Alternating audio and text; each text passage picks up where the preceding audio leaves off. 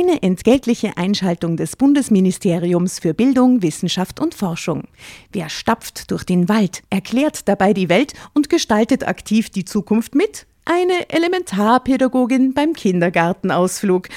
Aber Spaß beiseite. Das Bildungssystem ist auf der Suche nach engagierten Elementarpädagoginnen und Pädagogen sowie Lehrkräften und hat aus diesem Grund viele neue Möglichkeiten für den Berufseinstieg geschaffen. So ist für jeden etwas dabei, zum Beispiel auch für QuereinsteigerInnen. Jede und jeder kann für sich unter gewissen Voraussetzungen, aber unabhängig von seinem Alter, die Entscheidung treffen, sich in einem pädagogischen Beruf in der Gesellschaft zu engagieren. Wenn auch du Lust hast, in der Schule oder im Kindergarten aktiv die Zukunft von Kindern mitzugestalten, dann schau auf die Webseite klassejob.at. Dort zeigen Personen, die bereits selbst PädagogInnen oder QuereinsteigerInnen sind, aus erster Hand, was das Tolle an ihrem Beruf ist. Und du findest alle Informationen zu den Ausbildungswegen und Jobmöglichkeiten im pädagogischen Bereich. Jetzt sah ich den Schauspieler Nick Melchior vor mir, mit seiner ruhigen Art und den klugen, grauen Augen. Gerne würde ich mehr über ihn erfahren. Daher gab ich seinen Namen in die Suchleiste des Internets ein.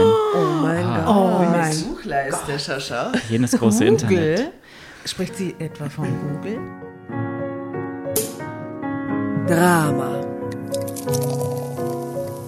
Carbonara.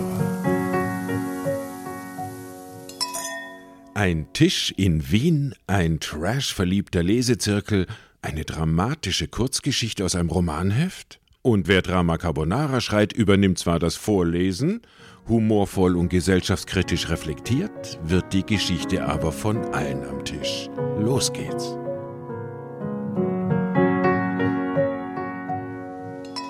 Willkommen beim Drama Carbonara Frühstück, meine lieben Leute da draußen. Uns egal, wann ihr diese Folge hört, ob es bei euch stockfinstere Nacht ist, hier wird gefrühstückt, hier in Berlin-Kreuzberg wird gefrühstückt. Nora, Asta, Tatjana begrüßen euch. Grüße euch.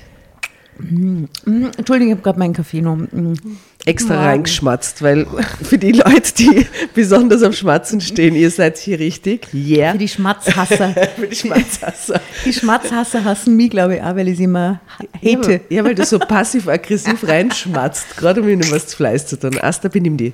Aber es gibt da genug ASMR. LiebhaberInnen. Okay, aber die hören nicht Drama Carbonara. Die wollen das in Dauer. Beschallung. Ja. Man kann anfragen bei mir oder bei uns. Wir würden ASMR könnte man machen, oder? Ja, meldet euch bei der Asta im OnlyFans-Account ASMR@Asta. Und here we go. Great. Danke, Tatjana. Eine neue Geschäftsidee. Wir sind für unser launiges Gesellschaftsspiel zusammengekommen, Kurzgeschichten aus den tollen Kälterheften der bunten Welt des Patriarchats zu lesen. Es ist wundervoll, wie immer. Und wir haben uns einen Promi-Gast eingeladen. Ja. Er ist erstens Gast und zweitens Bombenpromi. Stimmt, David Streit in the house. Ja, hallo. Willkommen. Hallo an die Empfangsgeräte. Ja, schön, dass du gekommen bist. Letzte Woche warst du in Wien, diese Woche sind wir in Berlin. Da gibt es einen regen Austausch zwischen den Ländern in der Podcast-Szene. Ja, und genau richtig so, oder? Ein bisschen multikultureller Austausch. Sehr gut.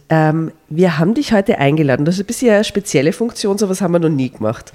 Aber wir machen heute einen Meta-Podcast. Ne? Ja, ich habe gehört, wir machen einen Workshop. Ich bin irgendwie... Was ist los? Ja, du bist heute als Analyst hier eingeladen.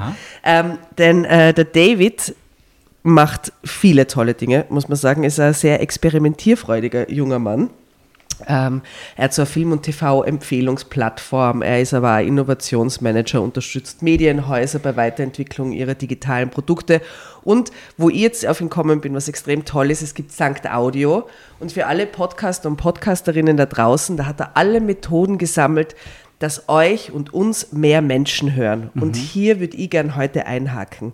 Denn Drama Carbonara ist extrem toll, muss man sagen, mit fantastischen Gästen und Gästinnen. Und wir wollen, dass das die Welt erobert. Bis jetzt haben wir nur Österreich, Deutschland, das ist ein bisschen wenig. Ja? Welt, David. Ja, ich meine, okay, es gibt ja so KI-Technologie, die sozusagen die selbstständig übersetzt, ja. Habt ihr schon mal überlegt, eure Stimmen zu synthetisieren und dann in andere Sprachen zu übersetzen? Ja. Ich habe schon überlegt, aber du wirst, ich würde eben sagen, vielleicht machen wir diese Folge als Testfolge und danach kannst du ja feststellen, ob das überhaupt möglich ist, das Zeug, das wir hier reden, in eine andere Sprache von einer KI übersetzen zu lassen. Denn es ist alles ein bisschen wild hier, ein bisschen freie Schnauze. Ja. Und auch Dialekt gefärbt natürlich. Ja, eben. Also schau mal, ob das überhaupt möglich ist. Bitte test uns aus und gib uns auch gern zwischendrin Tipps, wie wir noch mehr unsere HörerInnen einbauen könnten in unser Format. Weil wir sprechen zwar mit ihnen und so, aber vielleicht geht da noch mehr. Mhm. Falls du Ideen oder so hast, egal in welche Richtung, würden wir uns freuen. Gibt es einen Kanal, wo sie sich bei euch melden können? Zum Beispiel Instagram? Ja. Ja, wie heißt der? Drama Carbonara. Auf Instagram und auf Facebook, wir sagen denen jede Folge durch und wir haben einen regen Austausch mit unseren Fans. Also sie schicken uns Geschenke und wir schicken ihnen Herz-Emojis. Das klingt gut. Ja, es klingt sehr gut. Wir lieben unsere Fans und wir hätten gern noch ein bisschen eine größere Reichweite. Magst du uns helfen?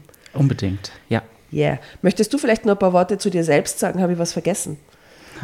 Nicht unmittelbar. Wahrscheinlich fallen mir noch 1000 Dinge ein im Nachhinein, aber die gebe ich dann einfach für die Shownotes durch. Ich freue mich sehr, heute hier zu sein und bin gespannt, was ihr für eine Geschichte mitgebracht habt. Aber eine Manöverkritik hätte ich gleich am Anfang für euch. Und zwar habe ich mich so ein bisschen durch das Format durchgeklickt, die letzten Folgen gehört und habe das Konzept erst mit der Zeit verstanden. Mhm. Also um neue Leute auch immer wieder anzusprechen und abzuholen, könntet ihr vielleicht ganz kurz am Anfang noch ein bisschen mehr ausführen. Also auch wirklich, ihr seid bei Folge 200 irgendwas, ne? Mhm. Das nicht zu vergessen, dass immer wieder neue Leute euch entdecken und die auch willkommen zu heißen, ne? Dass die eben nicht schon bereits dazugehören, sondern auch erobert werden wollen. Aber habe ich doch heute gut gemacht. Ich habe gesagt, willkommen zum Lesespiel, wo wir Kurzgeschichten aus dem Kälte-Universum gemeinsam lesen. Reicht das dann? Nee. Oder ist Nee, das sagt einem überhaupt nichts. Ach so, wirklich? Was? Wie müsste man es formulieren, dass es funktioniert? Naja, man müsste irgendwie wissen, dass ihr humoristisch mit diesen Geschichten agiert, dass das irgendwie und worum es in den Geschichten geht, dass das quasi nach außen hin, ich weiß nicht, Hefte sind, die einem vielleicht nicht so natürlich in die Hände fallen, dass das Geschichten sind, die mit Klischees agieren, die ihr aber brecht, indem ihr sie hier inszeniert, oder? Das ist vielleicht auch nochmal interessant. So erster Gedanke. Ja, danke. Genau sowas machen wir heute. Wir machen den Workshop. Sehr gut. Es ist so, dass wir schon manchmal auch schon on-air Gästen unser Konzept erklären. Wir sind dann oft unsicher, ob das jedes Mal bei jeder Folge passieren soll. Macht besser. Aber eigentlich hast du recht, vielleicht müssen wir uns da eine kompakte Art und Weise mit, überlegen, wie wir das immer mit ein paar Sätzen, ohne dass das zu lang und zu ausschweifend wird. Aber wenn es ganz am Anfang passiert, dann wissen die Leute ja auch, die regelmäßig einschalten, dass sie noch 15 Sekunden vorskippen können, so bevor es losgeht. Aber die es nicht wissen, die können dann halt direkt, werden nochmal abgeholt. Guter Input. Ja. Danke. Mhm. Aber ich will euch nicht auch jetzt die ganze Zeit irgendwie so mansplainen. Ich hoffe, das kommt nicht so viel weiter. Nein, du darfst nicht mansplainen, du darfst uns Podcast-splainen. Das ist gut. Dafür bist du ja auch hier. Ja. Wir wollen ja gerne auch deine Expertise haben. Ja, und weil du Promi bist, ne? Ah ja, voll. Voll. Und dann lachen so. Ja, es ist ja auch ganz egal, selbst wenn du kein Promi wärst. Es ist einfach toll, dich hier zu haben. Euch. Ja. Ah ja, euch. Wer ist euch? Ich habe meine Freundin Jasmin mitgebracht, die sitzt hier neben uns und wahrscheinlich wird sie alles aus der Ferne so ein bisschen dokumentieren, oder? Das ist super. Sehr gut. Und vielleicht beim Fotointerpretieren mit einsteigen oder so. Als unsere Fotoredakteurin, das würde mich sehr freuen. Lassen wir es ihr offen. Schauen wir mal. Sollen wir starten in die Geschichte? Ja, wir starten jetzt in die Geschichte. Wir lesen jetzt diese Geschichte, die wir ihr, auf einer Metaebene rezipieren, kritisieren. Was kann man nur sagen? Konkretisieren. Durch den Kakao ziehen. Ja. Und einordnen. Okay, das Heft, aus dem wir heute lesen, heißt Wahre Gefühle, private Bekenntnisse, dramatisch und brisant. Es sind alle Fotos in Farbe. Bravo. Toll. Wow. Die Geschichte aus der Kategorie Zerstörte Träume wird erzählt von Marisa K. 34. Sie sagt, der Traummann aus der TV-Serie entpuppte sich als Idiot. Das Foto von der Marisa, die sitzt, das ist eine junge Frau, 34, ja, nehme ich ja ab. Sie sitzt ein bisschen nachdenklich in die Ferne schauend mit einem Taschentuch, also ich glaube, sie hat geweint. Ja, oder sie ist so wie ich verschnupft. Ja. Das weiß man nicht. Aber bei ihr ist, glaube ich, die Enttäuschung vordergründig. Ja, sie schaut ein bisschen traurig. Über den Traummann, der ein Idiot ist. Ja. Ja, oder sie schaut nochmal Fernsehen und guckt seine besten Folgen. Ah, sie ist berührt. Ja. Wow, ja, natürlich. Man weiß es nicht. Sie ist berührt von seiner Performance. Ja. Aha. Irgendwas muss ihn ja zum Traummann gemacht haben. Vielleicht ist das ein Vorschaubild. Okay, Unterüberschrift. Seit meiner Trennung von Paul fühlte ich mich oft einsam. Dabei wusste ich genau, wie mein Traummann sein sollte, denn er existierte bereits. Es war der großartige Schauspieler Viktor zur Aue. Sperriger Name. Toller Mittelaltername. Viktor zur Aue. Ja, wie so ein Minnesänger. Ja, ist ja auch Strumpfhosen auf jeden Fall. Ja, Strumpfhosen, ja. Ja, und dann bot sich mir die Gelegenheit, ein Treffen mit meinem Helden zu gewinnen. Tatsächlich durfte ich ihn kennenlernen und fuhr voller Vorfreude zum Set. Haben wir eigentlich die Spielregel erklärt? Nein. Schau, nächster Fail. David ist schon so. Ich führe innerlich Strichliste. Okay. Ja, aber willst du vielleicht die Bitte erklären? Gerne. Also es ist ja, um jetzt vielleicht dich als Analyst auch noch anzusprechen, ein immer wiederkehrendes Problem, dass wir loslegen in aller Euphorie und vergessen, die Spielregeln zu erklären. Ja. Wie auch heute, du hast das quasi jetzt live miterlebt. Fail. Und zwar, Drama Carbonara ist ein Lesespiel. Wir lesen gemeinsam diese Geschichte. Nora liest, die sie recherchiert hat, beginnt, die Geschichte zu lesen. Und dann kann man jederzeit, wenn man es spielt quasi, wenn man sich denkt, jetzt wird spannend oder sexy oder irgendwas passiert oder man hat gerade einfach Bock zu lesen, dann schreibt man Drama Carbonara Baby und kriegt das Heft überreicht und liest dann weiter. Und dann schreibt einfach der Nächste. Mhm. Und so geht es in der Runde herum, bis die Geschichte vorbei ist. Okay. Das ist Magic. Gut. Und kann man das zu Hause auch nachspielen? Ja, oh ja. Es gibt Fans, die das tatsächlich machen, in so kleine Leserunden und die das nachmachen. Und kann man euch dazu auch Clips und Fotos schicken, die dann auf eurem Account geteilt werden? Unbedingt. Das stimmt, ja, das kann man. Das kann man. Man könnte uns auch Sprachnachrichten, Szenen draus schicken, die wir dann vielleicht irgendwie einbauen, ganz zum Schluss oder so. Uns haben doch schon Leute auch Fotos und Videos geschickt von ihrem Lesespaß. Ja. Ja. Das klingt spaßig. So, schau, schon wieder einen Input bekommen. So, und jetzt geht die Geschichte wirklich los.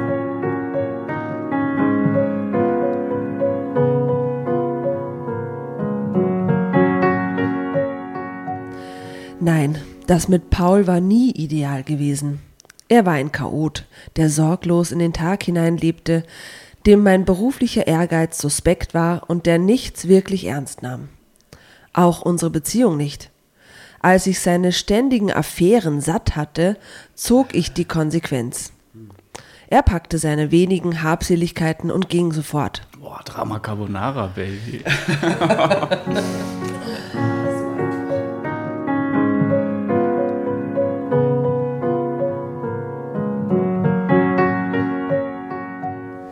So einfach war das für ihn. Ich blieb zurück in der leeren Wohnung, in der die Stille immer lauter zu werden drohte und wünschte, ich hätte nur einen Hauch von Pauls Leichtigkeit in mir. Das war die Zeit, als ich ihn entdeckte. Um meine Räume mit Stimmung zu füllen, schaltete ich abends beim Heimkommen sofort den Fernseher an. Beim Zappen durch die Sender war ich bei einer Serie hängen geblieben, die mich sogleich fasziniert hatte. Es handelte sich dabei um eine im ganzen deutschsprachigen Raum beliebte Seifenoper, die ich hier Auf Immer und Ewig nennen will. Berlin Tag und Nacht oder so. Eher sowas wie Verbotene Liebe oder GZSZ. Aha. Ja, die läuft auch schon Auf Immer und Ewig. Das passt. Genau. Dabei ging es um große Gefühle und abenteuerliche Geschichten in wunderschöner Landschaft. Im Mittelpunkt der Geschehnisse stand er, der Schauspieler Viktor zur Aue, der in der Serie den Ulrich spielte. Ein fantastischer Mann. Klingt auch nach Mittelalter, der Ulrich in der Serie Immer und Ewig. Ja, oder? Klingt auch so wie 50 plus. Ich bin mir noch unsicher, was da los ist. Ein fantastischer Mann, selbstverständlich sehr gut aussehend, aber das war es nicht allein. Ulrich war zuverlässig und empathisch, wahrscheinlich weil er jeden Tag im Fernsehen erschienen ist, oder? Oh, wow. Aha. In jeder noch so verfahrenen Situation hatte er die passende Lösung parat. Er war charismatisch, dabei bodenständig und bescheiden, ehrlich, von nobler Wesensart und stets auf der Suche nach seiner Traumfrau. Ich glaube, da kann sie helfen. Leider wurde er immer wieder enttäuscht. Jede Zuschauerin, da war ich sicher, hoffte, er würde das große Glück endlich finden. Und vielleicht wünschte sie insgeheim, sie selbst würde die Frau an Ulrichs Seite werden. Aber darf ich ganz kurz einhaken, denn es gibt ja wirklich das Phänomen, wenn man sehr lange Fernsehserie schaut, dass man tatsächlich glaubt, diese Menschen sind so. Ich weiß, das Hirn sagt, nein, die spielen nur eine Rolle, aber du glaubst einfach, die sind so und die kommen ja dann in deine Träume und nehmen dort Rollen ein und so. Weißt du, woran das liegt, David? Nee. Aber tatsächlich macht es ja nur Sinn, weil die Leute begleiten einen durchs Leben, ne? Und man lernt sie nur in dieser Persönlichkeitsrolle kennen. Und ganz oft werden also Menschen wie wir ja auch enttäuscht, wenn sie ihre Promis und Idole kennenlernen, oder? Ja. Weil dann auf einmal doch ein anderer Mensch dahinter steckt, als den man sich erträumt hat. Also total nachvollziehbar so. Ja, da ergänzt man eigentlich viele Eigenschaften dazu, die man gar nicht sieht, gell? Automatisch. Mhm. Von welchem Promi wurdet ihr neulich enttäuscht, den ihr kennengelernt habt?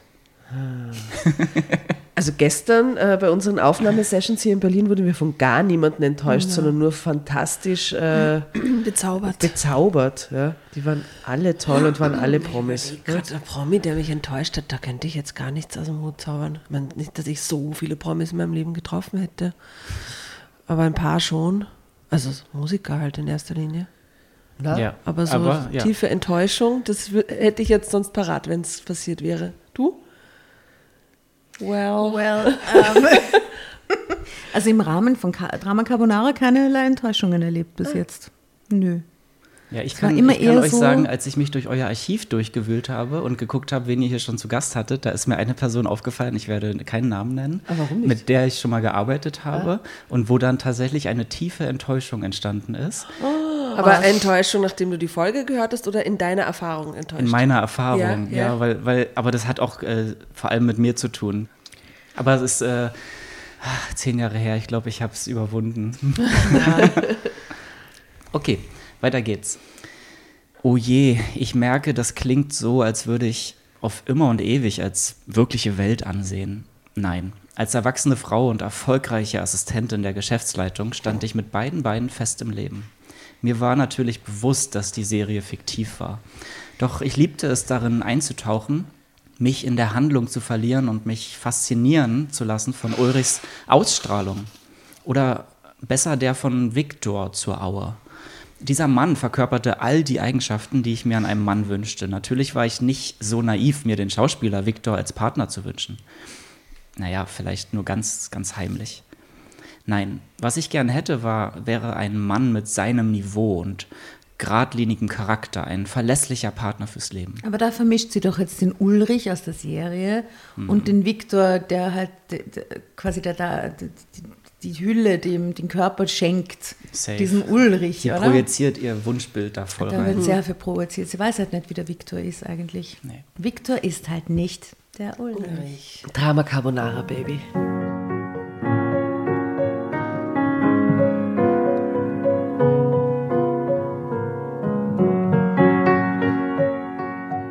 Du bist immer viel zu ernst, Marissa, bescheinigte mir meine Kollegin Janine gerne, wenn wir beim Mittagessen in der Kantine saßen. Die mag ich jetzt schon, die Janine. Klingt mega sympathisch. Geh doch einfach mal in den Club oder angel dir einen heißen Flirt. Du wirst es vielleicht nicht merken, aber ich sehe doch, wie die Kerle dir immer hinterher schauen. Sei locker und stürz dich ins Leben, Marissa. Mit einem Lächeln lehnte ich Janines Angebot, mit mir um die Häuser zu ziehen, stets ab. Klar ging ich hin und wieder gerne aus, aber dieses Abtanzen und Abschleppen in irgendwelchen Clubs, das war nichts für mich. Da frönte ich lieber meiner heimlichen Leidenschaft, auf immer und ewig mit dem großartigen Viktor zur Aue. Auch an diesem Abend stellte ich pünktlich um 7:30 am Abend den Fernseher an. Für 45 Minuten vergaß ich die Welt rund um mich und versank im Schicksal von Ulrich, der sich auch heute wieder als starke Schulter präsentierte und auf gewohnt charmant souveräne Art alle Probleme rund um ihn herum löste. Klingt so ein bisschen Bergdoktor-mäßig, oder? Bergdoktor ist immer großer Problemlöser. Forsthaus-Feignau. Ja. Voll.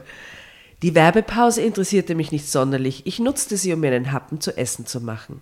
Als ich vor den Fernseher zurückkehrte, hörte ich den Satz: Machen Sie mit und gewinnen Sie einen Tag mit dem Team der Serie. Oh, wie elektrisiert schaute ich auf den Bildschirm.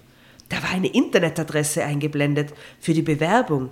Überzeugen Sie uns davon, dass gerade Sie der Gewinner oder die Gewinnerin sein sollten.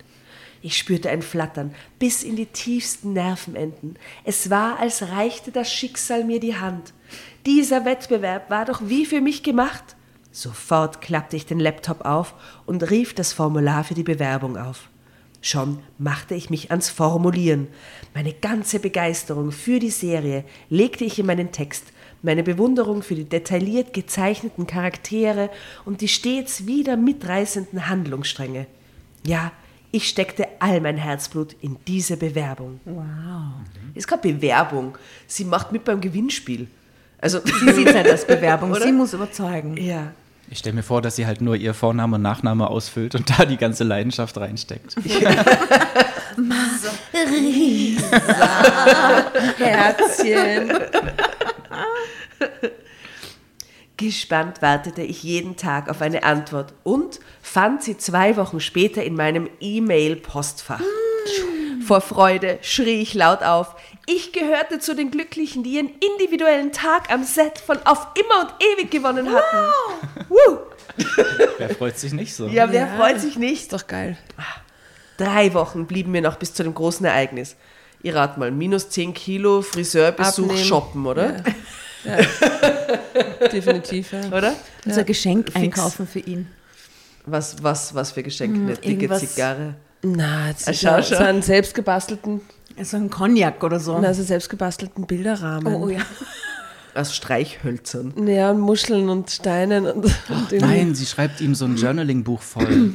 Ihre eigenen Gedanken zu seiner Rolle und so. Oder sie schreibt ihm 300 Seiten. Ja, das ist so spooky. Schlimmer ist der Bilderrahmen, so dass Tipps. Du das übertreffen konntest. Bravo, David. Also er kriegt einfach alles gleichzeitig. Ja, genau. Drama Carbonara. Ah, Geschenkkorb. Baby! Der Zeitsprung.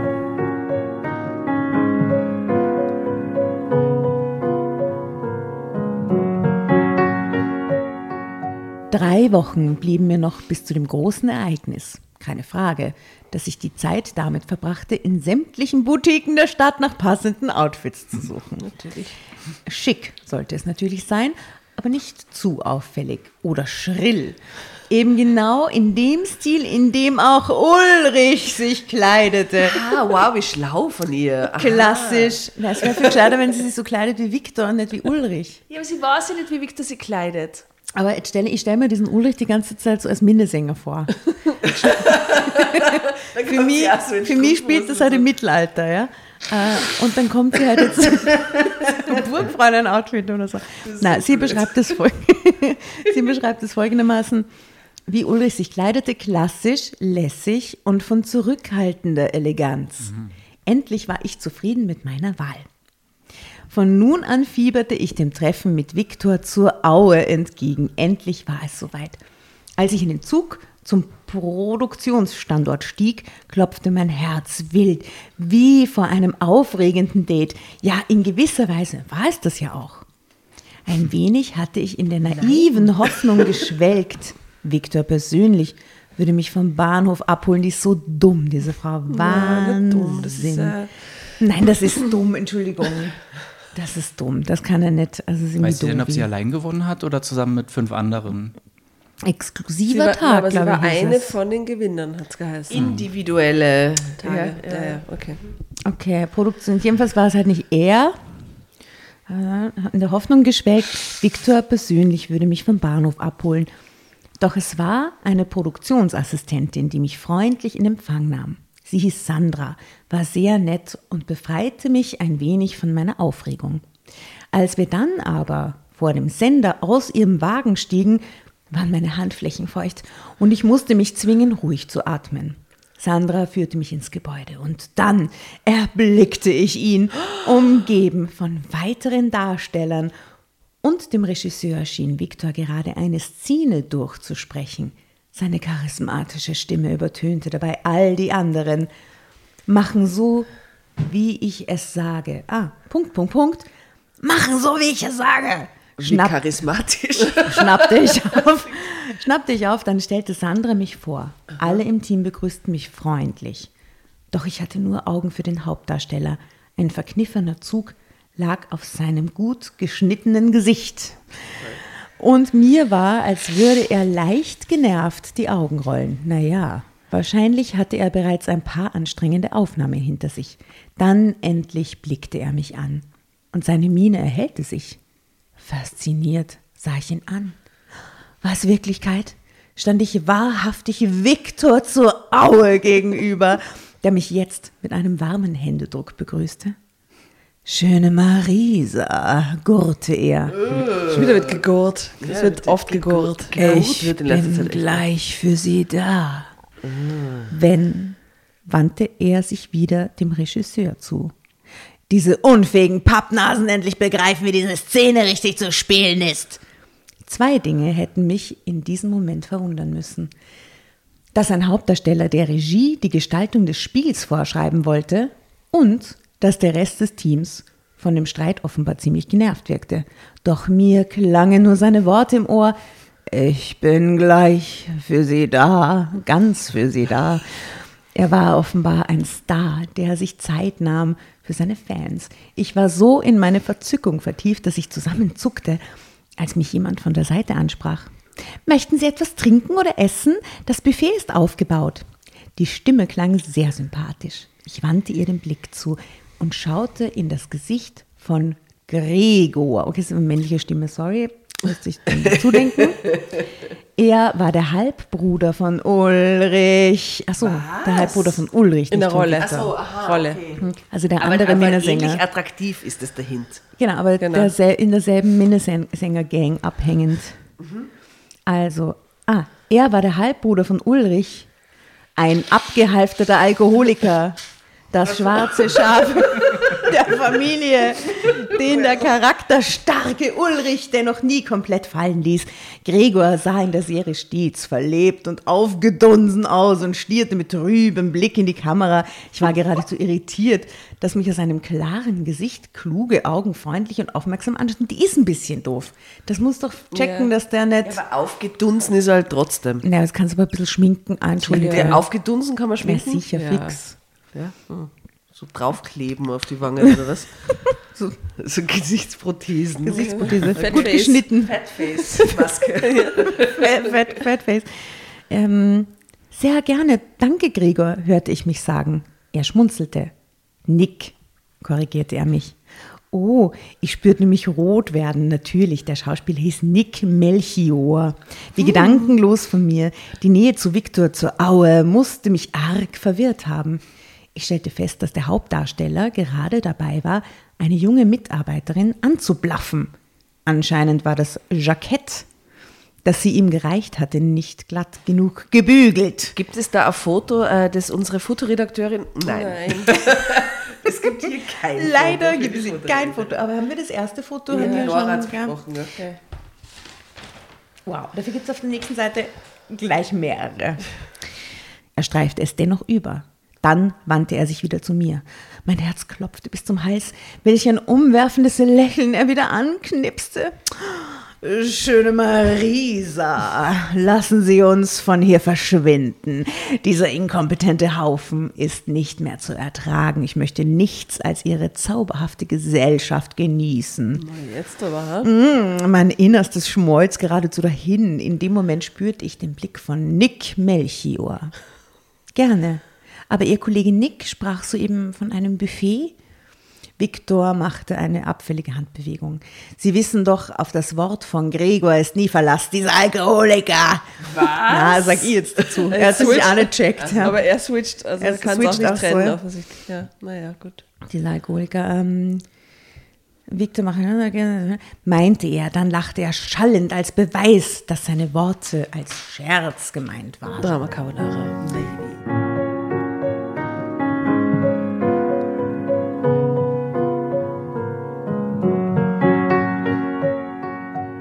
Aber Sie haben natürlich recht. Stärken wir uns am Buffet. Mir fiel rasch auf, dass er damit wohl vor allem die Getränkeauswahl aus Cocktails und Champagner meinte. Nach den ersten Gläsern erinnerte er mich wieder ganz an den selbstsicheren, gewandten Ulrich. Entschuldigung, an so einem Filmset, Fernsehfilmset gibt es doch kein Champagner und Cocktail. Also, naja, für den Star, das so möchte. Also wenn er das verfügt, ja. Ja. Und bezahlt. Aber am Vormittag? In charmantem Plauderton stellte er mir die kauzigen Eigenheiten und Schwächen eines jeden seiner Mitdarsteller vor. Wobei manch einer von Viktors Sticheleien leicht pikiert wirkte.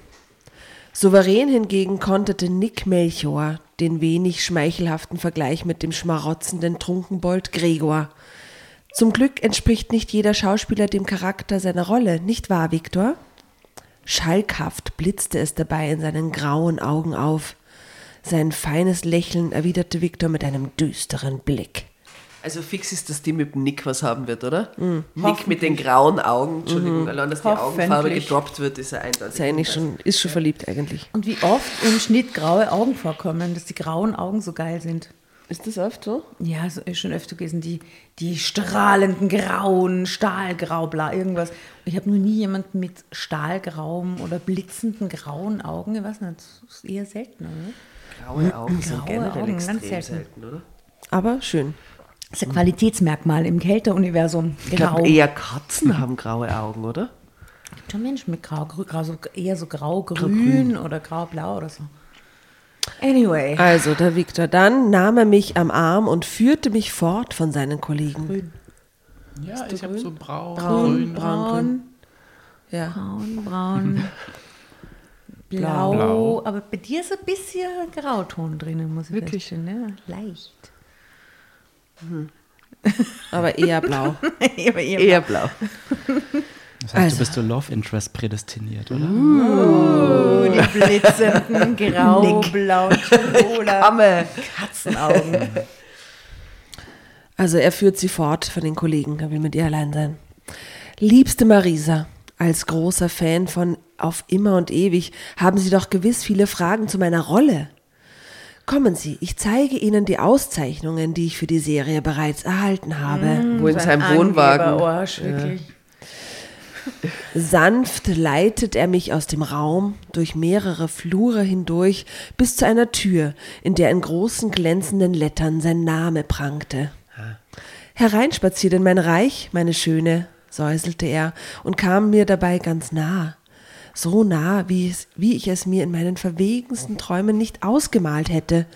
Mir hätte schwindlig werden müssen vor Glück. Doch alles, was ich wahrnahm, war Viktors unangenehme Alkoholfahne. Seine Künstlergarderobe war beherrscht von einem großen roten Plüschsofa und von unendlich vielen Fotos, die Viktor zur Aue in jeder erdenklichen Filmszene zeigten. Dazwischen prangten die Auszeichnungen, die er für die Rolle als Ulrich in Auf Immer und Ewig erhalten hatte. Das ist so ein Narzissmus-Schreien-Zimmer. Ja. Okay. Ja. Auch Bilder, auf denen er sich an der Seite von berühmten Kollegen präsentierte, hingen an den Wänden. Viktor hatte mittlerweile eine Flasche Champagner hervorgezaubert und goss uns beiden ein. Beim Zuprosten schenkte er mir einen innigen Blick, der allerdings bereits leicht verschwommen ausfiel. Dann kommentierte er gesten- und wortreich all die Fotos und Preise, garniert von Berichten zu Filmgalas und ähnlichen Events. Also er findet sich sehr geil. Zeitsprung. Ich hätte am Ziel meiner Träume sein sollen und fühlte mich nur seltsam ernüchtert. Vielleicht lag es auch daran, dass ich an meinem Champagnerglas nur gelegentlich nippte, im Gegensatz zu Viktor, der sich laufend großzügig nachgoss. Es war unglaublich, Hier stand ich neben dem Mann meiner Träume in seiner Garderobe. Er redete und redete, ich müsste eigentlich verzückt an seinen Lippen hängen und fühlte mich nur gnadenlos gelangweilt. Obendrein bemerkte ich, dass der Schauspieler bei seinen Monologen bedenklich zu schwanken begann. Oh Gott. Offenbar wurde ihm das selbst ebenfalls bewusst, denn er steuerte das plüschige Sofa an. Drama Carbonara, Baby. Was? Jetzt haut's ihn um, oder was?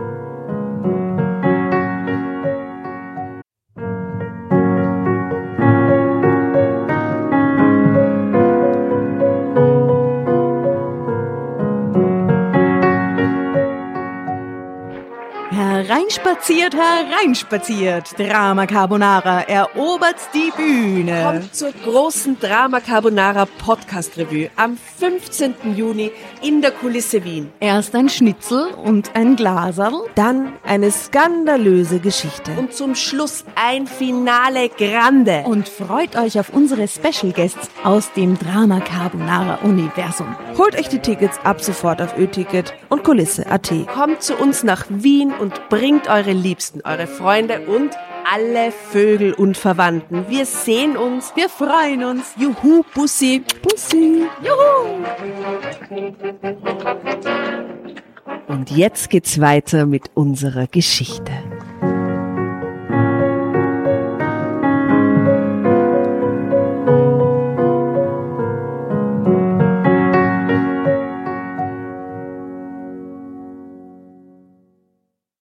Kommen Sie, meine schöne Marisa, setzen Sie sich zu mir.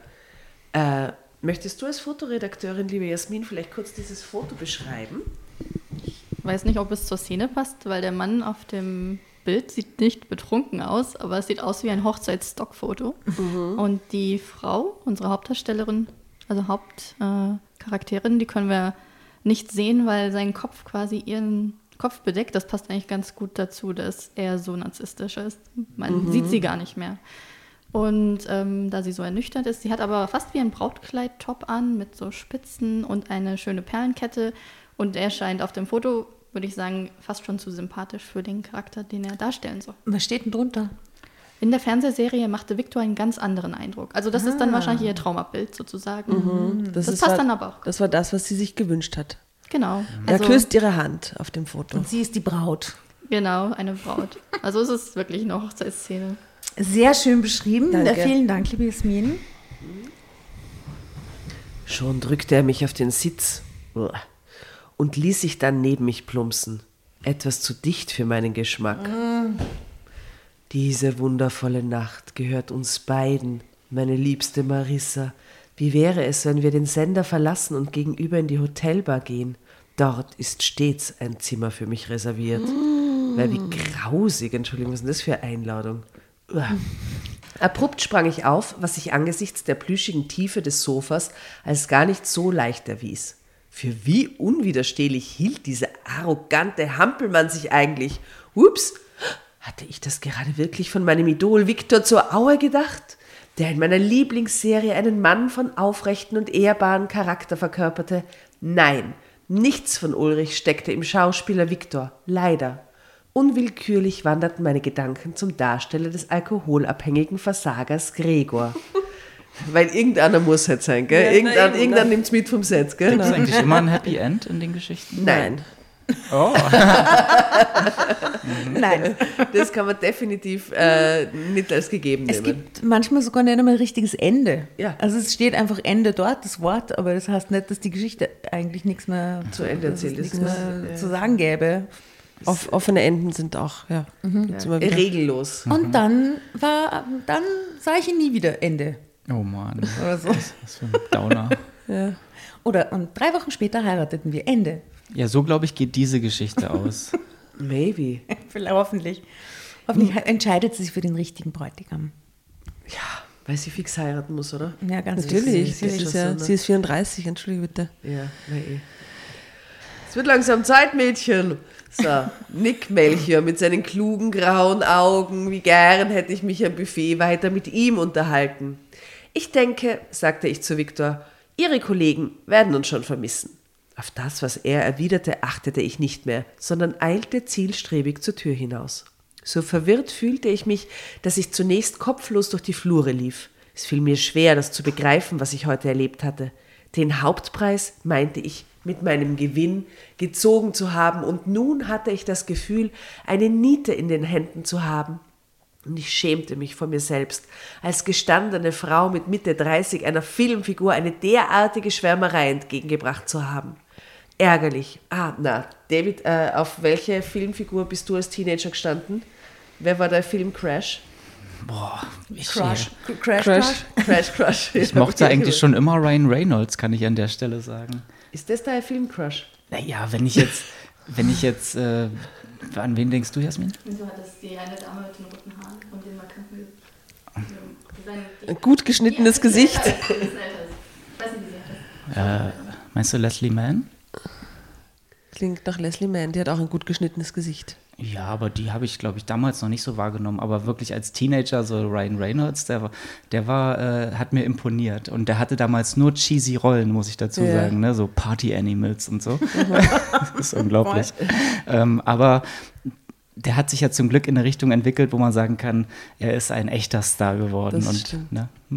Also in unserer Zeit, in den 90ern, Beverly Hills 90210 war natürlich eine Serie, die... Dylan, ja, Dylan, aber auch Brandon, beide. Na, Brandon weder noch. Geht nicht. Aber Dylan war halt so der Anti-Held oder dieser Bad Boy auf dem Motorrad, und der war halt so wild. Und der Brandon war so der Bravere, aber trotzdem noch der coolere Bravere. Ich fand beide. Steve auf jeden Fall. Ja, Steve war grauenhaft. Und David. Bleh. Und natürlich einer der größten Sitcom-Classics und Schlager der 90er ist natürlich Friends. Und heute leider, an dem Tag, wo wir das aufnehmen, ist Matthew Perry gestorben. Oder gestern. Mit 54. Rest in peace. Rest in peace. Aber auf den stand ich nie. Nein, die habe ich keinen Crush gehabt auf irgendeinen von denen. Aber ich fand sie immer ganz cool und halt so classic irgendwie. In wen warst du verliebt als Teenager? Celebrity Crush, ja, Keanu Reeves natürlich. Stimmt, du hast das Keanu Reeves-Ding gehabt, ja. Ganz hart. Hattest du so Plakate in deinem Zimmer aufgehängt? Liebe Leute, die unter 40 sind. Wir hatten früher Plakate aus Jugendheften in unseren Zimmern hängen. Die so Knicke hatten, weil man sie so aufhängen musste. Ja. Oder man hat gesammelt über mehrere Hefte hinweg. Schnitt, Starschnitt. In der Bravo. Oh Gott. Ja, sowas hat sie natürlich über dem Bett hängen, ist eh klar. Ja. Und jedes Heftel, wo irgendwas über ihn drinnen war, und da gab es mal so ein Vogue-Cover, wo er drauf war oder so. Und das waren 94. Das war dann der erste Vogue. Das war dann der erste Vogue, weil die Keanu Reeves drauf war, ja, oder was irgendwie andere. Ich war auch in Kurt Cobain verliebt. Kurt Cobain war sehr verliebt. Ja, natürlich, ja. Aber nicht lang. Ja, weil er so schnell wieder tot war. Ja. Entschuldigung. Na, aber die Liebe hat überdauert, über den Tod hinaus. Die wurde dann nur stärker. Wir haben sogar mal versucht, per Gläserrücken Kontakt zu ihm aufzunehmen, der Freundin und ich. Wow, und? I don't know. Classics-Geschichten aus den 90er Jahren. Na, in meinem Kinderzimmer so am Boden, ja, ich sehe es so vor mir. Ja. Nein, ich glaube, zu ihm hat man sicher keinen Kontakt, vielleicht zu irgendjemand anderem. Er hat irgendeinen Dämon, der so tut, als wäre der Kurt Cobain. Ja. Never mind. Never mind. Sehr gut. It's mad like Teen Spirit in dem Zimmer. Extremely. Ärgerlich über mich selbst stapfte ich durch das Gewirr aus Fluren, überlegte, wo ich hergekommen war, und traf zu meiner Erleichterung schließlich auf Nick. Sandra. Oh, Sandra, stimmt. Ja, jetzt kommt die weibliche Helferin, es muss noch die Kuppelhelferin kommen. Ja.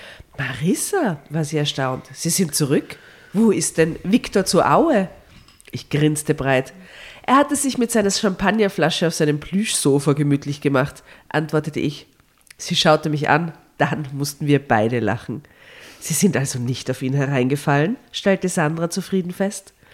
Wissen Sie, er hat eine Menge weiblicher Fans, die in ihm den tollen Hecht sehen. Das nutzt er gerne aus. Dass der Schauspieler auch bei mir monatelang auf dem Sockel des Traumhelden gestanden hatte, verriet ich Sandra in diesem Moment lieber nicht. Ich würde, sagte ich stattdessen, gerne noch mit den anderen Darstellern der Serie plaudern. Wir freuen uns. Herzlich hakte Sandra mich unter. Kommen Sie mit. Als wir die anderen, die sich locker um die Stehtische gruppiert hatten, erreichten, ließ ich meinen Blick suchend wandern. Ist Nick Melchior nicht mehr da?, entfuhr mir die Frage. Nachdenklich schaute Sandra mich an. Nachdem sie mit Viktor G. verschwunden sind, ist er gegangen, erklärte sie. Ein kaltes Gefühl. Für einen Mann, den sie nicht kennt, breitete sich in meinem Magen aus. Aber Nick. Lieber auf den ersten Blick erkennt man doch dann auf den ersten Blick. Ja, aber dann warst du gar nicht mehr mitgegangen auf dieses Thema. Klingt diese war ja noch Geschichte nach Liebe auf den ersten Blick. Ja.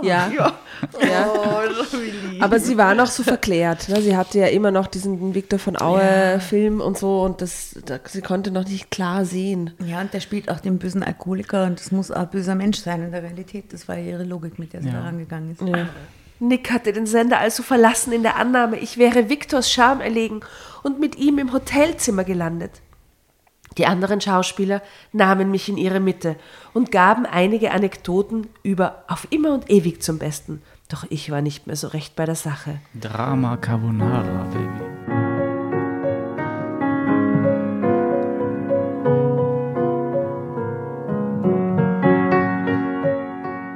Daher war ich froh, als Sandra mir mein Taxi für die Rückfahrt bestellte. Machen Sie es gut, Marisa, verabschiedete sich warmherzig von mir. Vielleicht sehen wir uns einmal wieder. Darauf antwortete ich lieber nicht. Mein Bedarf an Treffen mit filmischen Superhelden war jedenfalls vorerst gedeckt. Absatz und Zeitsprung. Am nächsten Tag schaltete ich die Serie selbstverständlich wieder an, doch ich schaute aus einem ganz anderen Blickwinkel darauf. Im göttergleichen Ulrich sah ich jetzt den alkoholisierten Viktor, der sich mir auf plumpe Art auf dem roten Sofa näherte. Ganz am Schluss tauchte in einer kurzen Szene Gregor auf, wie immer als unangenehmer Schmarotzer, dem Ulrich auch dieses Mal wieder aus der Patsche half. Gregor, eine Randfigur der Serie, offenbar nur als Staffage gedacht, um Ulrichs Großmut noch mehr herauszuheben. Tatsächlich hatte ich mich mit dieser Rolle wenig beschäftigt. Jetzt sah ich den Schauspieler Nick Melchior vor mir, mit seiner ruhigen Art und den klugen, grauen Augen. Gerne würde ich mehr über ihn erfahren. Daher gab ich seinen Namen in die Suchleiste des Internets ein. Oh mein Gott. Oh meine Suchleiste, Schascha. Jenes große Google? Internet. Spricht sie etwa von Google? Ich bräuchte mal ganz kurz Hilfe. Hier ist wieder ein Bild zu sehen, was es zu beschreiben gilt. Ist es schon soweit? Ja, ich fürchte, das ist Nick Melchior. Oh je. Also was sie wahrscheinlich herausgefunden hat, als sie im Internet gegoogelt hat, gesucht, war, dass Nick ein Gitarrist war in einer Band. Das gibt natürlich Pluspunkte. Aus Gründen, die mir nicht ganz klar sind. Aber er sieht ganz schick aus. Ich habe ihn mir, aber man sieht seine grauen Augen nicht. Es ist so ein bisschen entfernt von allem. Welches Instrument spielt er? Akustikgitarre. Und er trägt Hut. Mhm. Er trägt Hut. Ja. Cool. Dir. Und eine Brille. Und du findest so coole Musiker nicht so cool? Doch. So, next Thema, weiter. Du mit der rothaarigen Frau. David wird sich eine Akustikgitarre zulegen. Ja, weiß ich auch, was ich an Weihnachten mache. Ja. Hinten neben die Kartoffeln legen in Kartoffeln und Gitarre. Das klingt nach einem guten Albumtitel. Stimmt. Ja. Von Bosshaus. Ist geschenkt. Oder irgendwas. Nein, im produzierten Belitz. Hoffentlich ist die Domain noch frei im Internet. Kartoffeln und Gitarre? Ja. Hoffentlich. Also, unsere liebe Marisa schreibt oder sagt, erstens fiel mir auf, dass Nick in meiner Nachbarstadt geboren war. Schon als Schüler, las ich weiter, war er in der Theatergruppe aktiv gewesen und auch heute noch spielte er vorrangig in großen deutschen Theaterhäusern. Das ist irgendwie weird, oder? Dass er in einer Seifenoper gelandet ist, aber dann der große Zampano auf der Bühne ist. Ne? Das gibt's aber. Ja? Das mehr, sicher. Ja. Naja, so vielleicht nicht so ganz Seifenoper, aber so Fernsehformate und dann trotzdem gleichzeitig seriöse Theaterschauspieler, das gibt's ja nicht auch. Ich finde gut, dass du den Realitätsaspekt der Geschichte unterstreichst. Ja, ein bisschen zu mir. Ich versuche mein Bestes. Ja? Das hat schon so seine Wurzeln in der Realität. Okay, also, seine zweite Leidenschaft galt der Musik. Er war Gitarrist in einer Band. Ja, und deren Namen kannte ich. Die Gruppe war in der Gegend bekannt für regional angehauchte, sanfte Popballaden. Ich liebe ihre Musik. Regional angebaute Erdäpfeln. Ja. Kartoffelballaden. Kartoffelballaden. Hatte ich nicht kürzlich ein Plakat gesehen, in dem mehrere Konzerte angekündigt waren? Aufgeregt klickte ich auf die Homepage der Band. Potato und Passion Tour 2023. Ja, aber sie ist halt ein extremes Groupie einfach, oder? Also das zeigt sie braucht hin, das anscheinend. Ja. Jetzt ist nicht mehr der Schauspieler, jetzt ist der Gitarrist von der lokalen Starband und Groupie so, Groupie Change quasi. Ja, Groupie Change. Ja, aber sie ist auch Assistentin der Geschäftsleitung. Das erfolgreiche Assistentin. Ja, also das gehört zu ihrem Tagesgeschäft dazu, dass sie quasi das Internet bedient. Und ja, aber das schützt vor Torheit nicht. True. Ja. Schauen wir mal, ob sie den Weg aufs Konzert findet. Ja. Spannend. Am Samstag stand ein Auftritt in einer bekannten Musikkneipe in der Stadt an. Keine Frage, ich würde dabei sein. Ich kam früh genug an, um einen Platz in der ersten Reihe zu ergattern. Die Band war gerade dabei, sich einzuspielen. Würde Nick Melchior mich wiedererkennen? Die Antwort erhielt ich, als unsere Blicke sich trafen. Was meint er? Na sicher. Magisch, die Zeit bleibt stehen. Die grauen Augen. Die klugen grauen Augen. Halt. Einen winzigen Moment wirkte er erfreut. Dann verdüsterte sich der Blick. Ah, ja, sie wurden dunkelgrau. Ja, oder das Bühnenlicht ging aus. Möglich. Okay. Beherzt ging ich auf ihn zu. Ich freue mich, Sie wiederzusehen, Nick, sagte ich. Er nickte nur. Und das finde ich witzig. Ja. Ich sollte wohl erfreut sein, dass Sie mich nicht Gregor nennen, meinte er trocken. Oh, das ist auch schon ein bisschen eine beleidigte Leberwurst. Entschuldigung. Ja. Die haben Sie einmal gesehen und Hallo gesagt. Das ist so. Ja. Ich hoffe, Sie hatten einen angenehmen Abend mit Viktor, fügte er mit bitterem Unterton hinzu. Angenehm? Nein, antwortete ich ehrlich. Der Abend war eher, nun, ich würde sagen, erkenntnisreich. Fragend schaute Nick mich an und in diesem Moment verlor ich mich in seinen grauen Augen. Grauen Augen. Würden Sie mich an diesen Erkenntnissen teilhaben lassen? Fragte er lächelnd. Ich nickte. Wenn Sie nach dem Konzert Zeit hätten? Alle Zeit der Welt, versprach er mir mit einem letzten langen Blick. Dann musste er zu seinen Bandkollegen auf die Bühne. Während des ganzen Konzerts achtete ich nur auf sein gefühlvolles Gitarrenspiel. Und danach erlebte ich einen wundervollen Abend mit Nick. Er war humorvoll, einfühlsam, selbstbewusst. An seiner Seite fühlte ich mich so glücklich wie noch nie in meinem Leben. 3 Monate ist diese Begegnung nun her. Und seither weiß ich, dass in meiner einstigen Lieblingsserie doch ein echter Traummann mitspielt. Oh, schau, Ende. Happy End. Ende.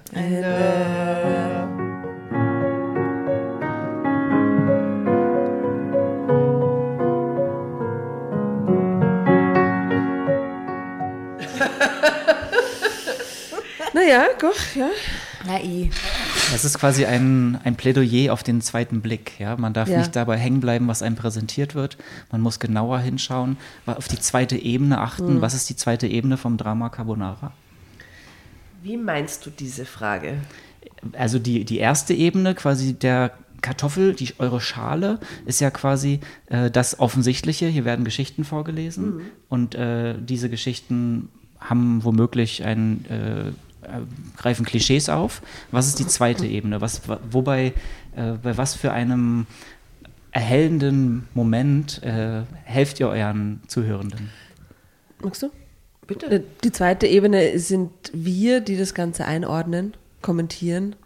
Natürlich auch unser Blick, es ist auch sehr subjektiv, aber wir lassen diese Dinge, das war jetzt auch als vielleicht kein so richtig gutes Beispiel, oft sind die Klischees noch ausgeprägter und es ist noch... Oh, ich fand es schon ganz, ganz gut ausgebaut. Ja, aber es geht noch schlimmer und wir lassen solche Dinge nie unkommentiert oder einfach so stehen. Also auch diese Mann-Frau-Dynamik ist immer ganz, ganz klischeehaft und das wird von uns auf jeden Fall immer eingeordnet. Ja, wir sind natürlich die quasi mit der Ebene, die sie da drüber legt und die das einfach, weil wir moderne Frauen sind so und über das reflektieren können.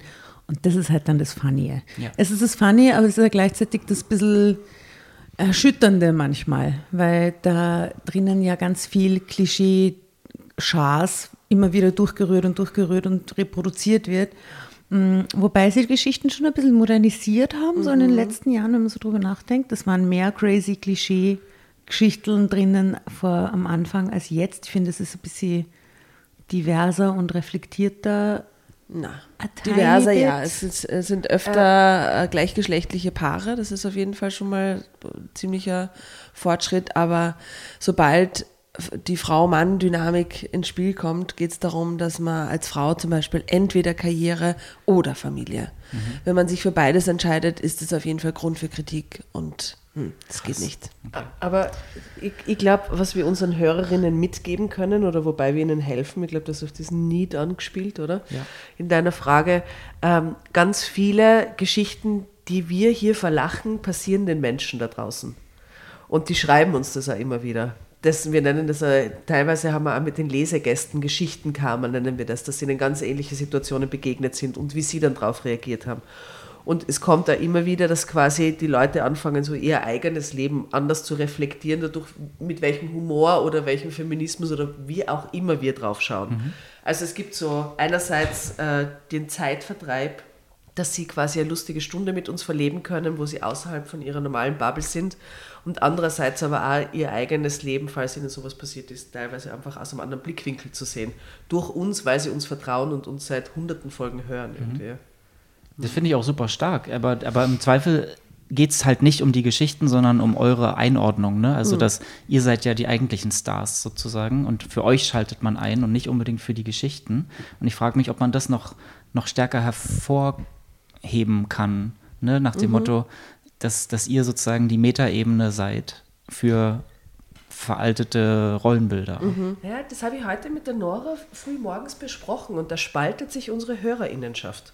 Denn die einen hören wirklich wegen uns, die anderen hören, weil sie eine Geschichte vorgelesen bekommen haben wollen. Ja? Aber dann könnt ihr doch einen Supercut für bezahlende Mitglieder bereitstellen, nur mit der Geschichte. Surprise, genau, das werden wir tun. Ja?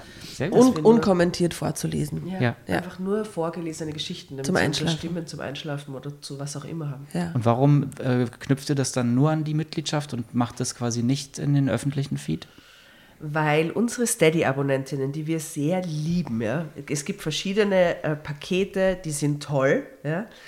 Das tollste Paket ist auf jeden Fall das größte, wo man dann ein Abendessen mit uns haben kann. Da kommen die zu uns, wir kochen für sie Carbonara, wir lesen miteinander, die Folge wird aufgenommen. Das ist dann so ein Meet-and-Greet-Ding. Ja.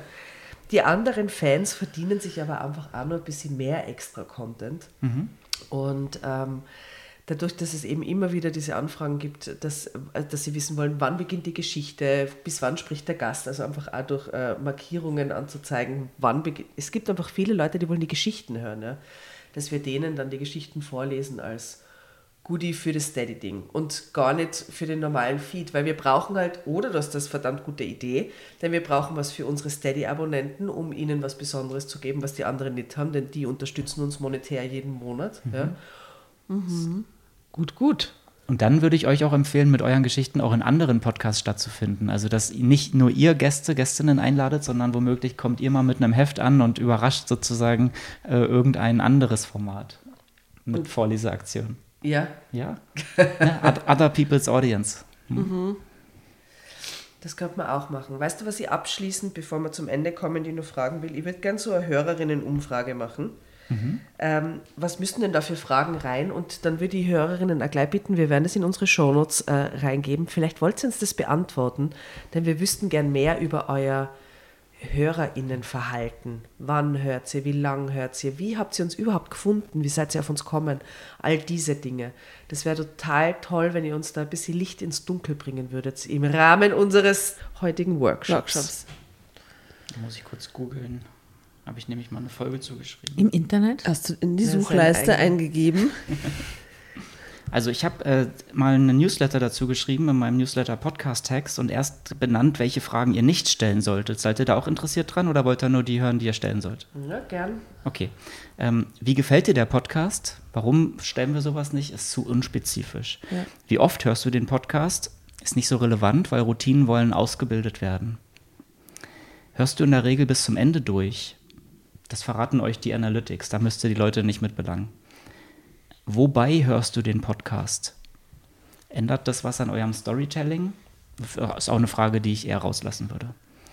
Auf welcher Plattform hörst du uns? Auch das steht in den Analytics. Ich habe aber auch 9 Fragen, die ich sehr erkenntnisreich finde und die auch so ein bisschen darauf hinweisen, wie sich vielleicht mal mit einem Podcast auch Geld verdienen lässt, ne? So Monetarisierungsideen.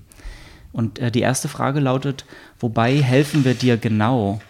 Und wobei helfen wir dir genau, könnt ihr entweder Auswahl bereitstellen oder einen Freitext, aber mit der Frage versucht man eben abzuklopfen, was ist das Benefit, was kommt am Ende bei rum, wenn man einschaltet? Und helfen ist natürlich, kann man jetzt auch ein Synonym für finden, vielleicht wobei... begleitet dich das oder so. Genau. Mhm. Zweite Frage, auf welche unserer Formate oder Rubriken möchtest du nicht mehr verzichten? Hier findet man heraus, wofür die Leute einschalten. Und das kann sich eben dann auf euer Storytelling wieder auswirken, ne? Weil ihr dann entweder mehr davon oder weniger von etwas anderem mit einbringt. Die dritte Frage, stell dir vor, du könntest dich von uns coachen lassen. Wobei würdest du konkret Hilfe benötigen? Das ist geil. Dating, es geht wahrscheinlich immer um Dating, oder? Ja. Womöglich, ne? Vielleicht habt ihr dann dort einfach irgendwie so einen offenen Kanal, dass die Leute sich bei euch reinbuchen können in den Kalender, dass ihr einmal im Monat so einen Tag anbietet, ja? Geil. Vierte Frage, was wäre das eine Thema oder die eine Person, welches wir mal umfassend analysieren oder vorstellen sollten? Da zapft ihr quasi die Ideen eurer Audience an. Ne, wäre so die, vielleicht haben sie eigene Geschichten, die sie gern mal von euch durchgelesen, durchkommentiert hätten oder eben Gästinnen, die dann mit am Tisch sitzen. Gesundheit. 5. Frage, wie wahrscheinlich ist es, dass du unseren Podcast an eine Freundin oder einen Kollegen weiterempfiehlst? Diese Abfrage ist im Marketing sehr häufig vertreten. Das wird auch oft auf einer Skala von 1 bis 10 abgefragt, so als Zahlenwert. Und wenn man da bei 8 und mehr landet, dann, das ist quasi erstrebenswert, da wollt ihr hin. Weil ihr wollt ja darauf hinwirken, dass der Podcast zu einer Empfehlungsmaschine wird. Und wenn er das noch nicht ist, müsst ihr halt herausfinden, was können wir tun, damit man auch weiterempfohlen wird. Nummer 6, was wäre ein Grund, der dich dazu bringt, uns nicht länger zu hören? Also negativ gefragt. Ist aber interessant, gell? Wo hört der Spaß auf? Ne? Ja. Und daran erfahrt ihr auch so ein bisschen, wo die Messlatte hängt. Also was ist quasi der Qualitätsanspruch, den die Leute auch von euch haben wollen? Frage 7 ist, welche anderen Podcasts hörst du regelmäßig und warum? Und dieses Wissen ist insbesondere interessant für Kooperationen und eben, wo man auch vielleicht mal Werbung schalten sollte, falls man mal Geld in die Hand nimmt. Und da gilt es, oder da kann man eben beachten, dass Menschen vielfältig interessiert sind, dass man ihnen auch wirklich so ein breites Interesse zutraut, ne? Eure Leute werden zwar euch sehr gern haben, aber sie hören vielleicht auch True-Crime-Podcasts oder einen Fußball-Podcast, warum nicht, ne? Frage Nummer 8 und 9. Verrate uns bitte noch, wie alt du bist und mit welchem Geschlecht du dich identifizierst. Dann habt ihr ein bisschen sozial, gesellschaftlich, könnt ihr die Leute besser einordnen. Ich würde vielleicht nicht alle diese 9 Fragen mit reinnehmen, aber die, wo ihr sagt, da können wir einen echten Erkenntnisgewinn draus ziehen, große Empfehlung dafür. Und vor allem als fortlaufende Umfrage, die Leute können in den Shownotes reinklicken, wenn sie darauf stöbern. Ihr müsst auch nicht ständig sagen, es gibt diese Umfrage, sie werden das schon finden. Ach so, okay. Über was legt man sowas an? Macht man eine Umfrage? Kostenlos ist zum Beispiel ein Google-Formular. Da guckt man einfach, ich glaube, forms.google.com. Na, easy. Und, ja, und dann hat man dort ein Auffangbecken, wo die Leute sich dort eintragen können. Es gibt noch andere Anbieter, Typeform, aber sowas kostet dann schnell. Kann auch fortlaufend leben und immer wieder befüllt werden mit neuen Infos. Ja, das ist geil. Genau, ihr könnt neue Fragen hinzufügen und die Leute können natürlich mehrmals, wann auch immer sie das Gefühl haben, da gibt es einen neuen Impuls. Cool. Ja, ist einfach so ein Auffangbecken für Feedback, ne? Oh, gut. Danke, lieber David, und danke, liebe Hörerinnen und Hörer, dass ihr diesen Workshop mit uns gemacht habt. Es war mal was ganz anderes, aber wir wollen... Umfrage folgt. Umfrage folgt. Ja, wir wünschen uns euer Feedback. Das wollen wir damit nochmal unterstreichen. Wir wünschen uns noch engere Beziehungen mit euch in Wirklichkeit. Und auch wenn wir das da alles auch sehr für uns tun, weil wir es lieben und es sehr, sehr lustig finden, tun wir das auch für euch. Und ihr seid ja doch viele 1000 Leute, also insofern Sprecht mit uns, sagt uns, was ihr braucht. Und so Gästinnenvorschläge zum Beispiel gehen auch immer. Mhm. Ja? Die können random sein, wie die Playlist mit unseren Liedern. Und ja? uns Geschichten recherchieren und schicken geht auch immer. Ja, da freuen wir uns mega drüber. Mhm. Das hat mich sehr gefreut. Danke für die Einladung und für eure, hier mit euch am Tisch sitzen zu dürfen. Ich fand die Geschichte super unterhaltsam. Aber wer guten TV-Inhalte sehen möchte, der findet bei uns auf der Mediathekentipps-Plattform Shelfd, glaube ich, bessere Geschichten, die mit Liebe gemacht sind. Ja, geben wir auch rein in die Shownotes. Ja, unbedingt. Alle Links zu deinen Projekten. Mhm. Shelfd. Genau, da kann man sich ganz super TV- und Filmrezensionen holen, falls man zu Hause sitzt und nicht weiß, was man schauen will. Stimmt's? Ja, voll. Wer kennt's nicht, so 30 Minuten Recherche, bevor man anfängt, irgendwas sich anzumachen. Da helfen wir ein bisschen bei, weil jeder Inhalt gut ist. Man muss dann nur noch drauf klarkommen, worauf man eigentlich Lust hat. Mhm. Ja, hoffentlich machst du das dann auch bald für Podcasts. Ja, wer weiß. Ja, das wär gut für alle, wenn es irgendwo jemanden geben würde, der Podcasts kritisiert, einordnet und auffindbar macht. Ja. Das geben wir dir mit, lieber David. Oh, merci, danke schön. Ja, danke fürs Vorbeikommen. Vielen Dank. Sehr gerne. Vielen Dank. Auch danke, eine liebe Jasmin, die uns assistiert hat beim Analysieren der Fotos. Herzlichen Dank. Es war toll, dass du da warst. Danke für diese wertvollen Tipps. Wir schalten jetzt aus und trotschen einfach nur ein bisschen weiter. In diesem Sinne. Bis zum nächsten Mal. Bussi aus Kreuzberg. Tschüss. Bis zum nächsten Mal. Servus.